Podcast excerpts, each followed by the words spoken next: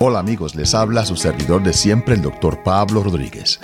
Bienvenidos a un capítulo más de Nuestra Salud, el podcast donde discutimos asuntos importantes para su salud y la salud de toda su familia.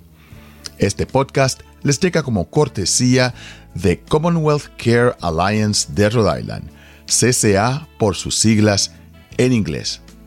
Esta importante misión continúa gracias a su patrocinio. Comencemos.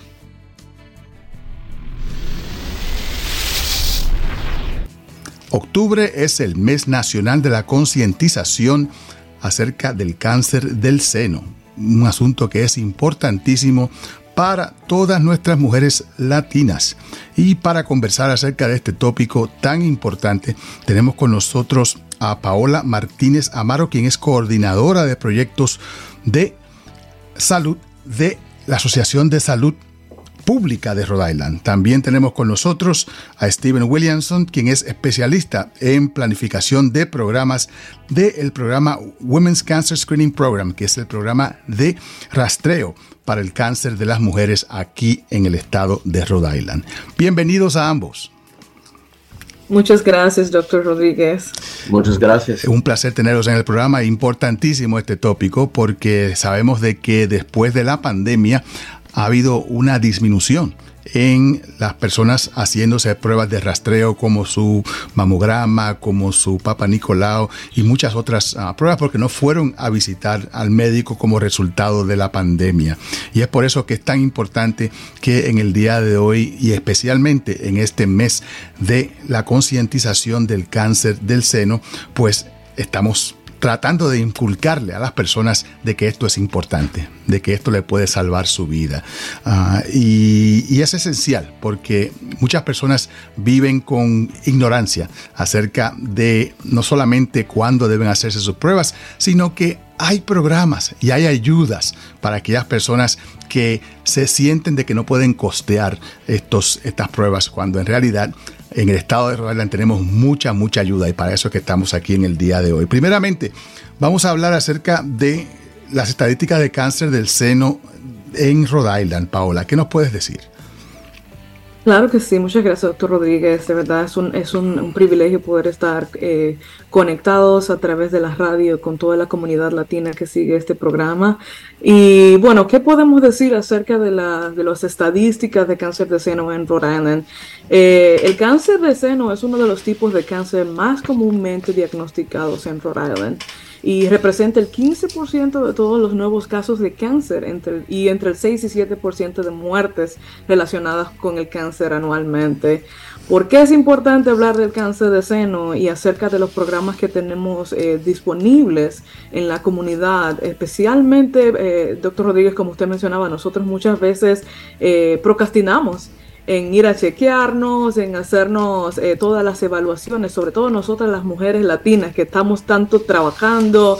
Eh, tenemos tiempo para todo, pero muchas veces eh, procrastinamos cuando es el momento de, tomar cuidado acerca de nosotras. Y yo creo que esa es una de las razones, mayor razones por las cuales nosotros no nos hacemos ese tipo de evaluaciones. Y también, doctor Rodríguez, porque muchas veces tenemos miedo de cuáles son los resultados, ¿verdad? Que vamos a tener, pero eh, la Asociación de Salud Pública de Rhode Island, nosotros hemos estado trabajando conjunto con el Departamento de Salud para varias, para varias, hacer varias cosas. Número uno es para incrementar la educación y eh, avisarle a todas nuestras comunidades de qué es el cáncer de seno. Estamos trabajando con especialistas de salud como el doctor Rodríguez, que nos abrió la puerta de, de este programa, y con otros expertos de salud para incrementar eh, la educación en nuestras comunidades, pero también trayendo información acerca de los recursos que tenemos disponibles en la comunidad, ¿verdad que sí?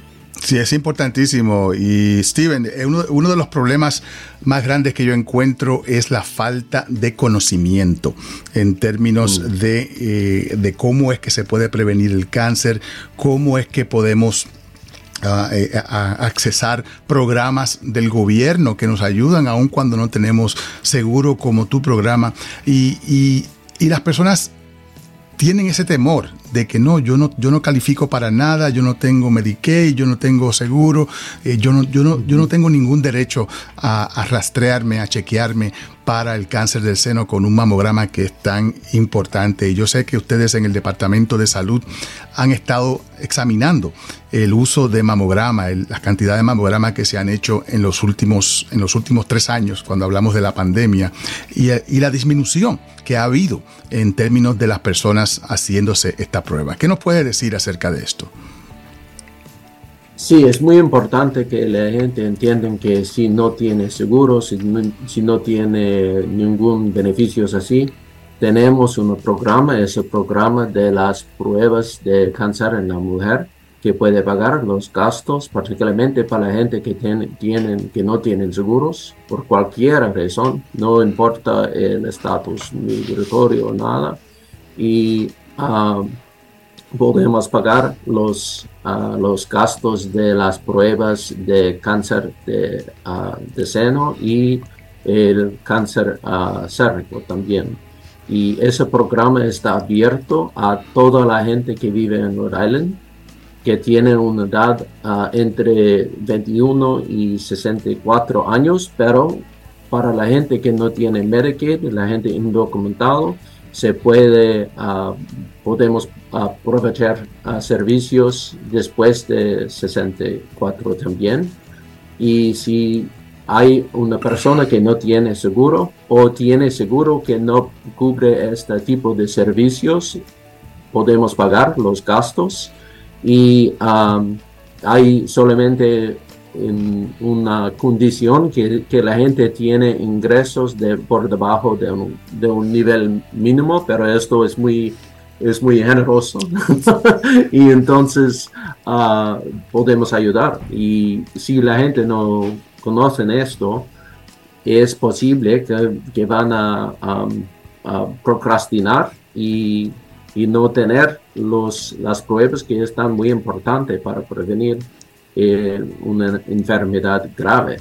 Y te digo una cosa, es importantísimo porque yo cuando estaba practicando, ya yo estoy retirado, pero cuando yo veía a mis pacientes eh, y les decía, bueno señor, usted no se ha hecho un mamograma, eh, y no, no, sabían acerca de este programa, no sabían de que tenían ese derecho. Y para mí eso es una de las cosas más importantes en nuestra comunidad, la alfabetización de salud, el hecho de que las personas ni tan siquiera saben qué se tienen que hacer, pero más que nada a qué derecho tienen para servicios completamente gratuitos y pierden esa oportunidad. Muchos me llegaban ya con un, con un tumor o enfermas cuando en realidad podían haber prevenido eh, esta enfermedad si llegan a saber acerca de este programa. Y yo llevo muchos años abogando por, por el programa uh, desde el principio. Yo creo que yo fui uno de los primeros médicos que se inscribió en, en, el servicio de Women's Cancer Screening porque yo pensaba que era una cosa increíble, de verdad que sí. Y a través de los años, esto es otra cosa, este programa ha crecido uh, porque era bien limitado a principios de, de, del programa. Y ahora pues se han añadido más personas uh, o más Uh, se califican más personas para el programa y también estamos ahora cubriendo parte de los gastos de tratamiento o de, o de seguimiento que en el pasado no se cubrían. Así que eso, eso es bien importante. Háblame un, un poquito, eh, Steven, acerca de si una persona se hace su mamograma y le sale anormal y necesita otras pruebas o necesita tratamiento o investigación, si es que tiene que tener, eh, si es que se encuentra de que tienen cáncer. Si hay una, si hay una persona que y la prueba sale normal, uh, lo importante en este caso es para seguir uh, con las pruebas regulares a tiempo apropiado. Y si una persona tiene un, un resultado sospechoso, uh, es necesario hacer otra prueba diagnóstica y podemos ayudar con esto también. Y no tenemos, no tenemos fondos en nuestro programa para pagar el tratamiento directamente, pero ah, podemos ayudar, conectar a la gente con otros programas y con recursos para, para seguir en el tratamiento de la enfermedad. Sí, en, la gran mayoría de los pacientes que yo tuve eh, con este problema pudieron conseguir ayuda y eso es lo importante, que se puede conseguir ayuda, pero hay que buscarla. Ah, y dime, Paola, ¿Por qué es tan importante que las mujeres se hagan el mamograma? ¿Por qué es que es tan importante que diagnostiquemos el cáncer a tiempo? Tú sabes que desafortunadamente en nuestra comunidad, ojos que no ven, corazón que no siente. Eso es lo que la gente piensa, de que, ay, si yo me hago el mamograma y si me sale anormal, Dios mío, eh, ¿qué yo voy a hacer? Eh, y piensan de que si no me lo hago, pues entonces no me entero y, no me mata, cuando en realidad es lo contrario. Si uno no sabe que tiene eh, un cáncer, ese cáncer va a crecer y va, y va a ser peor en el futuro. Así es, así es. Y definitivamente si existe una anomalía en los resultados de las pruebas de detección de cáncer, como quiera vamos a tener que tomar ¿verdad? acción.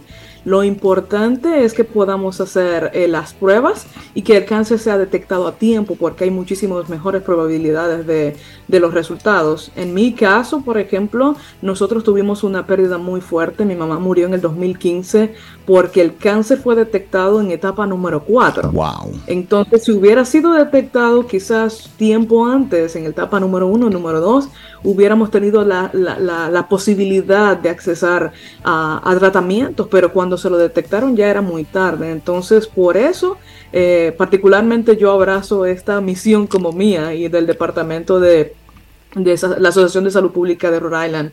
Eh, mujeres latinas, vamos a hacernos las pruebas, no se pierde nada y sobre todo si los recursos están disponibles, ¿verdad? Que nuestro Estado ha favorecido a nuestra comunidad con esos recursos, qué mejor que ir y hacernos la prueba a tiempo. Si todo está bien, perfecto. Y si no, eh, bueno, pues tenemos el, respaldo de nuestros eh, personales de salud que nos pueden dar opciones a tratamiento. Y por eso es que es importante ir a hacerse la prueba y no solamente hacerse la prueba, el doctor Rodríguez, hacerse las evaluaciones, sino darle seguimiento cuando hay una una, detección anormal, porque también parte de la estadística que nos, eh, nos dimos cuenta en la Asociación de Salud Pública de Rhode Island es que justamente las mujeres afroamericanas y latinas tenemos un número mayor eh, de, darle como procrastinar en ese sentido de darle continuación si hay una anomalía, una detección anormal en los resultados y esto es definitivamente preocupante.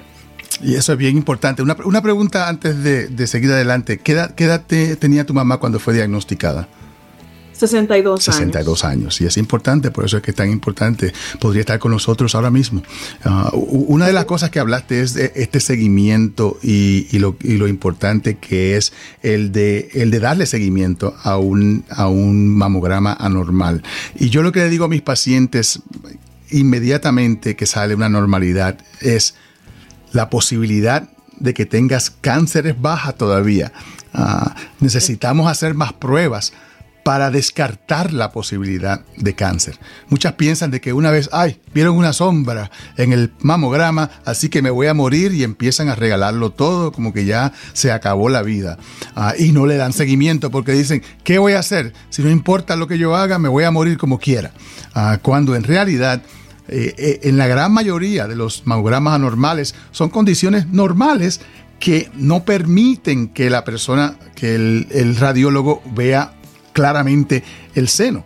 a los senos densos, las personas que tienen eh, quistes o que tienen tumores benignos, requieren otros tratamientos, otras, otro diagnóstico para descartar la posibilidad de cáncer. Y yo creo que esa palabra es bien importante en el entendimiento de lo que es un mamograma anormal, que es, tienes un mamograma normal, no podemos determinar la razón por la anormalidad, vamos a descartar la posibilidad de cáncer haciendo otra prueba.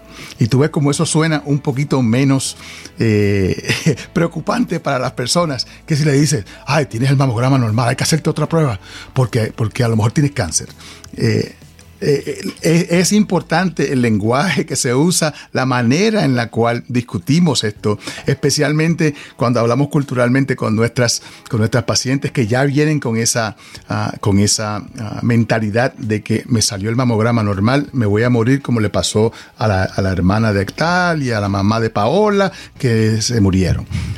Otra de las cosas bien importantes que de los que hablaste es esto de no darle seguimiento, el hecho de que se pensaba, cuando yo era un médico jovencito, pensábamos de que las latinas y las afroamericanas tenían más cáncer, eh, porque las estadísticas lo demostraban, cuando eran las estadísticas simples, de que cuántas mujeres tienen cáncer del seno avanzado, cuántas mujeres tienen cáncer del seno temprano, y veíamos que las mujeres latinas y afroamericanas se morían más de cáncer y tenían más cáncer avanzado. Y se pensaba, oh, ¿qué será? ¿Qué, qué tendrán las mujeres? No tiene nada. Es que o no se hacen el mamograma o cuando se lo hacen y sale anormal, no le dan seguimiento a tiempo. Y por ende, cuando se hace el diagnóstico final, cuando se evalúa por fin y se llega a un diagnóstico, encontramos de que ya está más avanzado, como el de tu mamá. Y esto definitivamente lo demuestran las estadísticas. Se diagnostica el cáncer más avanzado en las personas de color, en las mujeres de color, simple y sencillamente por esta falta de rastreo. Y, yo creo que es tan y tan esencial para que la gente lo entienda porque... Eh, Desafortunadamente tenemos muchos médicos sin licencia en la calle, yo les digo.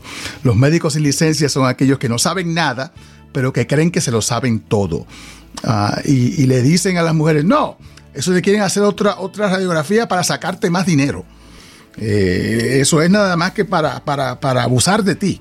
No te vayas a hacer nada, que tú estás bien. Si te dijeron que no hay cáncer, no te preocupes. Y entonces ese es el problema, que estamos compitiendo los médicos, los proveedores de la salud, eh, con personas que no saben lo que están hablando ah, y, que, y que siguen pues eh, los malos pasos. Y hablando de eso, eh, yo sé que en la Asociación de Salud Pública de Rhode Island ustedes están trabajando fuertemente para educar a la comunidad precisamente acerca de todos estos asuntos y tratar de contrarrestar el efecto de los médicos sin licencia. ¿Qué ustedes están haciendo en contra de los médicos sin licencia en la calle? Claro que sí, me gusta ese término, médicos sin licencia. Esa es nueva para mí.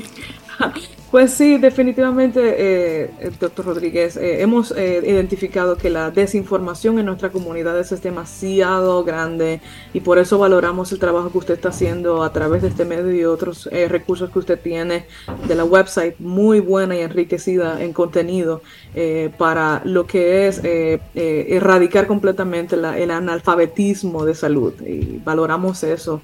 En nuestra parte, nosotros estamos eh, desarrollando algunos entrenamientos para trabajadores comunitarios de salud o community health workers. Eh, nos hemos asociado con la Asociación de, Trabajadores Comunitarios de Salud, SHUARI, de Rhode Island, eh, para desarrollar algunos para cómo entender estadísticas y cómo comunicar estadísticas a comunidades, qué terminología utilizar cuando se está hablando acerca de, eh, eh, recursos de detención de cáncer de seno y otros cánceres como el cáncer cervical. Y también nos hemos asociado con algunas organizaciones eh, de la comunidad como iglesias, librerías, bibliotecas, peluquerías, farmacias. En este momento contamos con alrededor de 90 eh, socios alrededor de todo Rhode Island y eh, áreas que son están muchísimo más riesgo que es en el caso de Central Providence o el, centro de Providence. Y con um, socios de esa comunidad hemos estado distribuyendo panfletos, trayendo educación y también eh, la, nosotros trabajamos con el Departamento de Salud para desarrollar em, eh, sumarios o resumen de estadísticas y también distribuirla eh, a, proveedores de salud y a personal de salud en nuestras comunidades de alto riesgo. Y también hemos estado desarrollando panfletos que son bien en español y en inglés también y distribuyéndolos en nuestras comunidades que están a alto riesgo.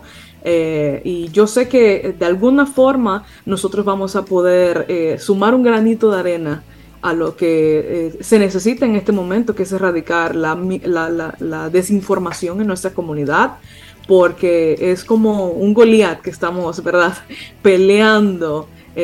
porque mientras nosotros estamos aquí trabajando todos esos recursos, trabajando con la CDC, que, es uno de los organismos de salud eh, que nos provee estadísticas. El Centro de Control de Enfermedades. El Centro de Control de Enfermedades, así es, eh, es, es, difícil al mismo tiempo como batallar con esos contenidos que están en, las redes sociales y todo eso. Y por eso hemos tomado esta misión tan importante y aprovechando este mes para hacer ese tipo de trabajo también. Y, me alegro que, que, traigas a colación el hecho de la mala información, de la misinformación, de la disinformación, como le queremos llamar y el hecho de que es importante el de batallarla. Es la razón principal por la cual yo creé el sitio nuestrasalud.com. Ah, a principios de la pandemia yo estaba en la radio todos los días hablando acerca de la pandemia para que la gente se, vacunara ah, y para que la gente pues tomara, prestara atención.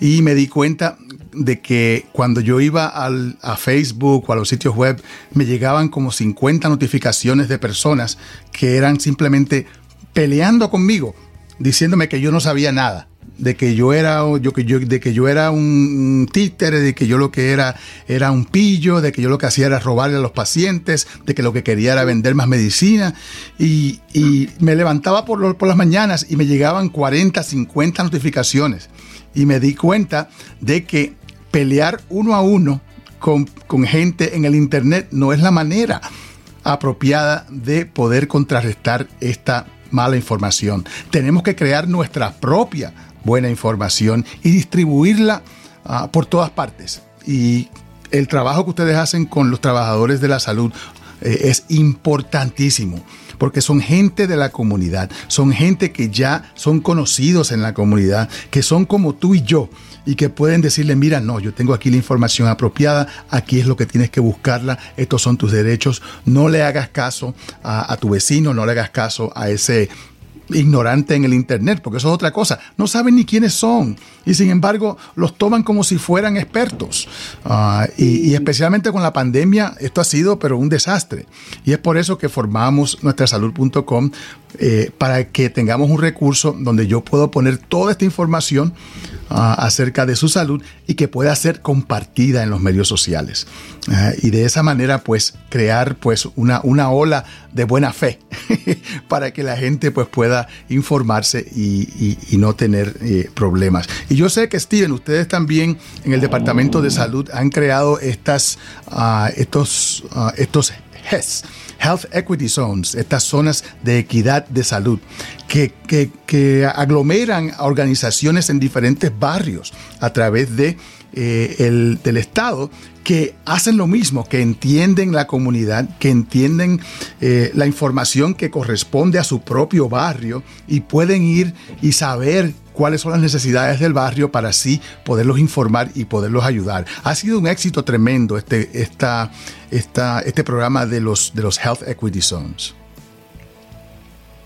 Sí, hay, uh, se han establecido uh, algunos Health Equity Zones aquí en Rhode Island y la idea uh, dentro de estos es que um, están como un un lugar donde se puede coordinar las actividades de los grupos que, ya existen en la comunidad, la gente que ya están trabajando para mejorar las comunidades en algunas formas, eh, físicamente, ah, con apoyo social y todo.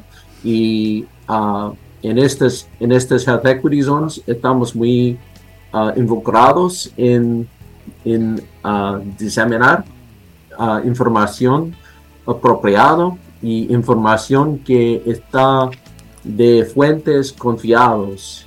Uh, no hacemos lo como nosotros, pero con la confianza de, de, los médicos y de los grupos profesionales que han estudiado estos problemas y han llegado a un, a un una recomendación confiable, ¿no? Y entonces, uh, pero trabajamos con la comunidad, con la gente en la comunidad para, para alcanzar a la, a la puebla y, uh, y hablar en un modo que todos entienden y, que se puede confiar. Definitivamente, definitivamente. Para, eh, para aquellas personas que quieran más información acerca del de, el cáncer del seno, dónde pueden conseguir información acerca del programa de Women's Cancer Screening uh, o el rastreo del cáncer para las mujeres en el estado de Rhode Island, dónde pueden conseguir más información y dónde pueden inscribirse si es que hay que inscribirse.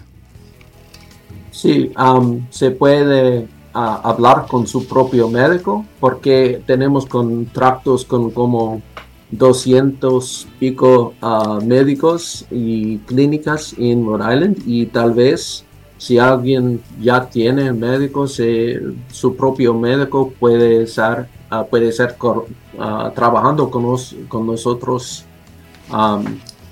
actualmente.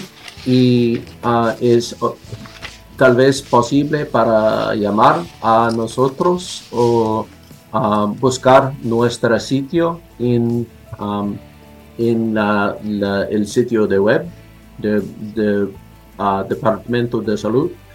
Y tal vez uh, por información más general el American Cancer Society tiene algunos recursos en español y en inglés uh, para aprender más sobre el cáncer de seno y otros tipos de cáncer. Y, las, y tiene uh, también recomendaciones muy confiables para, para uh, hacer las pruebas y encontrar opciones y alguien necesita un tratamiento también. Y por supuesto en nuestrasalud.com, ahí tenemos un enlace para el Women's Cancer Service también. primero, primero busca Claro que está. Y, y, dime Paola, ¿ustedes tienen algún número para llamar o algún lugar de información a aquellas personas que quieran pues más información o compartir o hasta ser voluntarios? Sí, sí, definitivamente nosotros en RIPE ahora mismo estamos buscando voluntarios que nos quieran ayudar a diseminar esta información, a eh, ayudarnos a, como dicen en Dominicana, a regar la voz, ¿verdad? Y pueden seguirnos a través de las redes sociales, estamos como eh, Rhode Island Public Health Association o pueden comunicarse directamente conmigo. Voy a dar un número de teléfono. No soy médico, ¿ok? pero es importante. Pero, pero sabes mucho.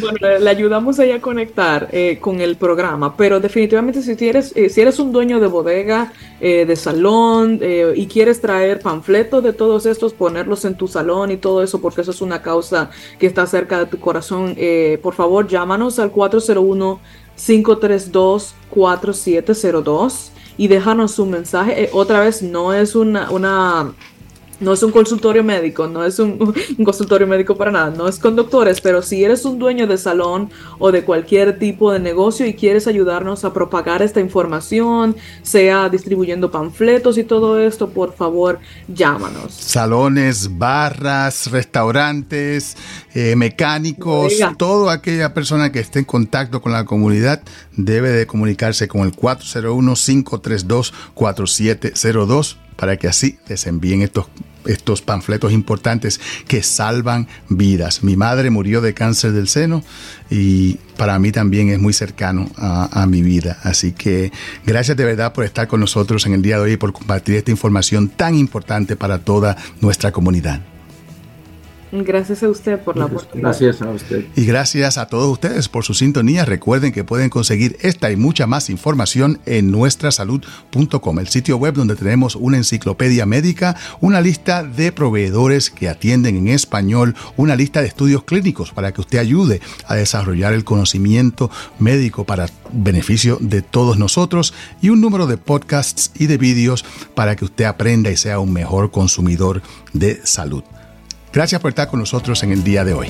Se despide de ustedes su servidor de siempre, el doctor Pablo Rodríguez.